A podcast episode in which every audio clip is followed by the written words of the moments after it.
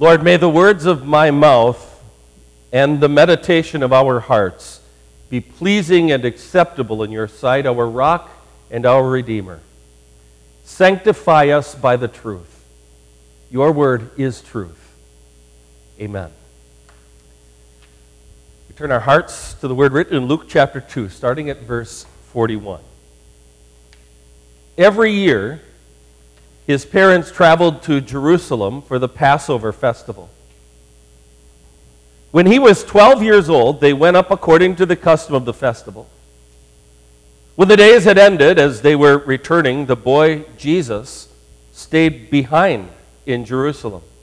His parents did not know it. Since they thought he was in their group, they went a day's journey. Then they began to look for him among their relatives and friends. When they did not find him, they returned to Jerusalem searching for him. After three days, they found him in the temple courts, sitting among the teachers, listening to them and asking them questions. And all who heard him were amazed at his understanding and his answers. When his parents saw him, they were astonished. His mother said to him, Son, why have you treated us this way? See, your father and I have been anxiously looking for you. He said to them, Why were you looking for me?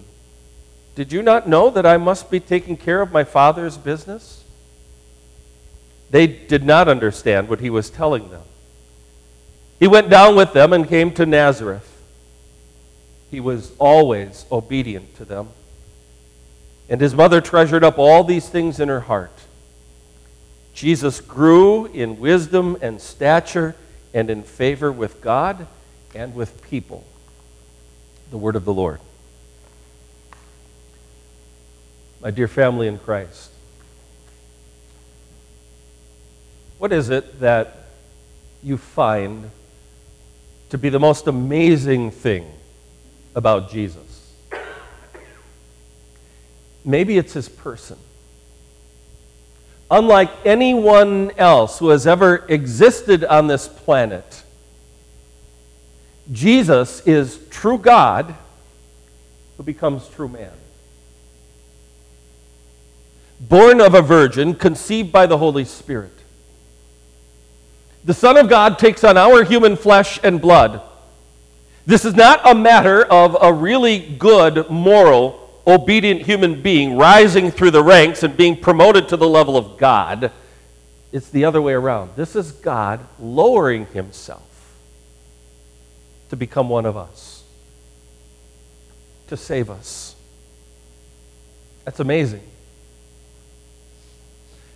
What do you find to be the most amazing thing about Jesus? Maybe it's some of the amazing things that he did. Right? You think about some of the, the miracles that Jesus performed. Those were truly amazing. Walking on the water, changing water into wine, driving out demons, commanding a person paralyzed since birth to get up and walk, giving sight to the blind and hearing to the deaf, raising the dead to life. Amazing. But today we focus on Jesus at the tender age of 12 some 18 years before he performed his first miracle. And yet we come to the very same conclusion that even at the tender age of 12 years old, we are led to marvel from these words at our amazing Savior. And we notice three things, and the first of them is this his amazing humility. Well, time flies. Right? Yesterday we gathered in God's house to sing praises to the newborn Savior, and this morning we find him 12 years old. But you know, the, the Bible really tells us very little about the childhood of our Savior Jesus. I've always thought it would be interesting to know more about it, but the Lord has not chosen to reveal that to us. So we have Jesus being born there in Bethlehem. And after that, the Lord warns Joseph and Mary not to go back to Judea because Herod was looking to put to death the little baby boys in the area. And so they flee down to Egypt and stay for a time. And when the threat has ended, then they travel back up to Nazareth. And we hear nothing more about his childhood until here, when he's 12 years old, staying behind at the temple. In the very next thing we know, in the very next verse after our text, Jesus is already 30 years old. But here we find the 12 year old Savior traveling with his parents from Nazareth down to Jerusalem, about an 80 mile journey. They're going there to the temple at the Lord's decree and command to celebrate the Passover. Now, those of us who were blessed with parents who put going to church ahead of everything else on the Sunday calendar can appreciate parents like Joseph and Mary. And if you were blessed like that, let me urge you to take the time to thank your parents for that if you haven't done so lately. Parents, let's keep setting the example, and, and kids, let's keep thanking them for it. But Joseph and Mary would likely have traveled in a fairly large group of family members and friends from Nazareth down to Jerusalem. And typically, the women and children would have gathered in one group, and, and the men and maybe some of the teenage boys in another group, and might have been a third group with some adolescents and, and teenagers. And so, as they head back home after the Passover celebration, each group probably assumes that Jesus is with one of the other groups. But if you've ever temporarily lost track of one of your children, even for a time, you can imagine the panic that came washing over Joseph and Mary. And you can picture them running around calling out, Help us! Have you seen our son, Jesus? He's about this tall. He was wearing this or, or that. Have you seen him anywhere? And after three days of frantic searching, they must have felt this unspeakable relief when they finally found Jesus right back at the place where they'd started at the temple in Jerusalem. But did you catch the humility of Jesus here? Now, remember that when he came down to earth from heaven, Jesus entered into what we refer to as his state of humiliation. We borrow that from Philippians chapter 2, where it says that our Lord Jesus humbled himself. And what we mean by that, in his state of humiliation, Jesus took the full and constant use of his divine power and his divine glory as the Son of God and set it aside and chose not to make full and constant use of it. And so, even though he's the all powerful Son of God, he allows men to nail him to the cross and lays down his life. Even though he was omniscient, there were times when he chose not to know everything according to his human nature. Now, there were times when he picked up the use of that power and glory, for instance, when he did miracles, or the glory that came shining through him as his face and his garments were, were as bright as the sun at the Mount of Transfiguration, but for the most part, Jesus set aside the full and constant use of his divine power and glory when he came to earth to be our Savior. Now, did you notice how that shows up here in this text? It's in verse 46. After three days, they found him in the temple courts, sitting among the teachers, listening to them and asking them questions. And you really need to stop and chew on that for a moment. The Lord Jesus Christ, the eternal and almighty Son of God, the one who has no beginning and no end, the one about whom all of Holy Scripture speaks, the one around whom all of Holy Scripture revolves, the one about whom the Holy Scriptures testify, is sitting there in the temple courts listening to mere human teachers expounding on those very scriptures. Now, think about that. That's mind blowing. That would be the modern day equivalent of Bill Gates sitting down and listening to me go on and on about how to build a successful computer software company. But notice the end of our text. Jesus grew in wisdom. Amazing. Kids always want to know would Jesus have to learn things at school? Because he's the Son of God, he just knows everything. This verse says, yes, he did study and learn. He grew in wisdom. Again, because he'd set aside the full and constant use of his divine power and glory, he set that aside to come and be our Savior. It's amazing if you think about it. God learning, God growing. It says he grew in stature. It's God getting taller and outgrowing last year's clothes. It's God's muscles becoming developed. It's, it's God's voice getting a little deeper as he becomes a man. Amazing humility. As the one who was there during the creation week, as the one through whom all things were created, as John says in John chapter 1, Jesus sits down and listens to these teachers of the law, maybe explaining to him about the creation account in, in Genesis chapter 1. Amazing humility. I wonder, would you, as a favor to someone else, forfeit everything that you've learned on the job or earn every promotion and go back to being the lowest person on the totem pole just to benefit someone else?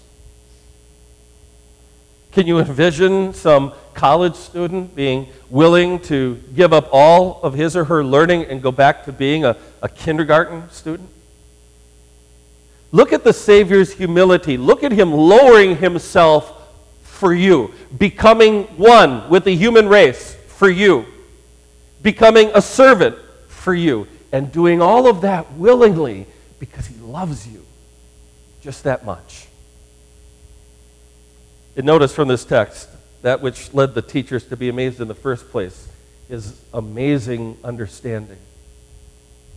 We're told that Jesus was found with the teachers in the temple courts listening and asking them questions, and all who heard him were amazed at his understanding and his answers. You talk about the perfect student, right? Jesus had no sinful nature. So there were no times when Jesus just kind of tuned the teachers out or started to daydream or doodle and not really listen to the lesson.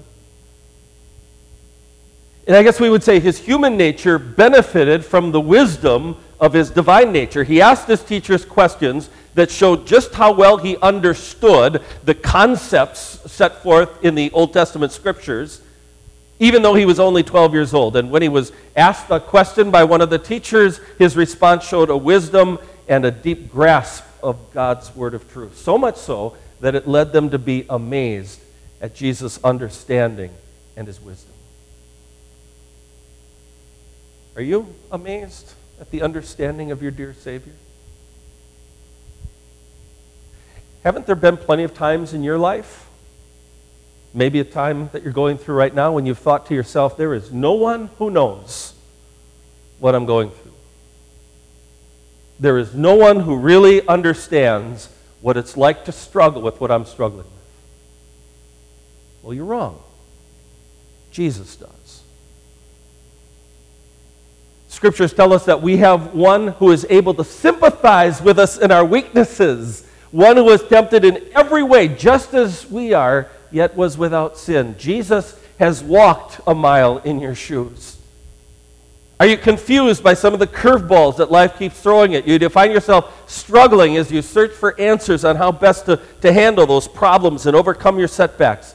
Then, believer, do what Jesus did.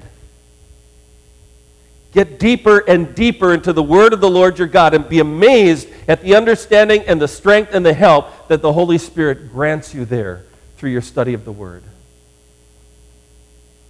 They were amazed at his understanding. And I'm amazed too because Jesus understood the plan. He knew that the cross was waiting for him. He knew how difficult it would be, how dearly he would have to suffer to redeem us from our sins. But he didn't have to be tricked or swindled into doing it.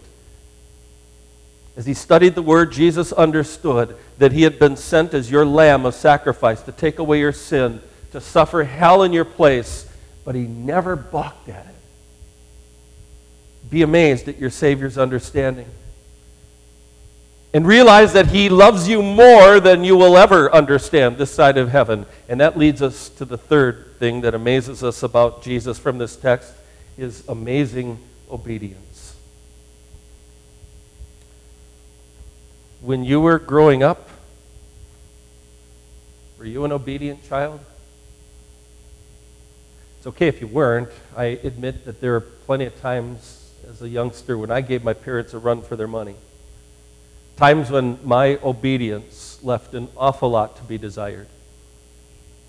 But not Jesus. Didn't that statement jump out at you from the text? He went down with them, with Joseph and Mary to Nazareth. He was always obedient to them.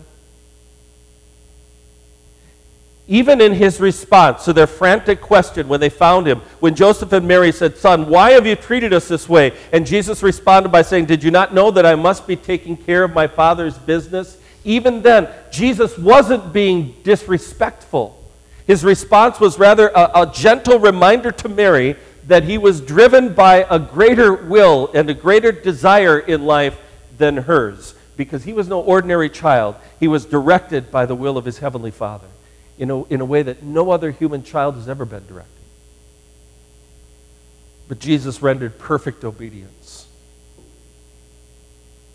He wasn't just a, a good kid, he was literally the perfect child. He didn't behave most of the time. He was perfectly obedient to Joseph and Mary, literally all of the time. Jesus never once got Mary angry by refusing to pick up after himself. He, he never once got Joseph angry by speaking back to him in a disrespectful way. He always honored and obeyed his human parents and always gave them perfect love and respect. That's important because that's part of what we refer to as his active obedience. His passive obedience was that he allowed himself to be nailed to the cross to suffer and die for the sins of the world. His active obedience was that Jesus came into this world and stepped under the law and actively kept all of the Ten Commandments that we haven't kept.